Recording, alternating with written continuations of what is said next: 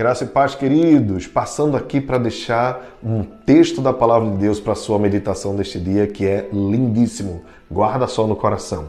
Efésios dois, verso um, que diz assim: Ele vos deu vida, estando vós mortos nos vossos delitos e pecados. O apóstolo Paulo faz questão de nos lembrar que tipo de vida nós vivíamos outrora. Era uma vida morta, entenda bem.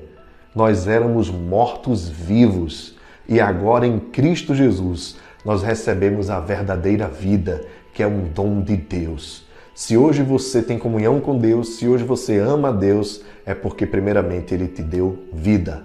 Então viva para a glória de Deus.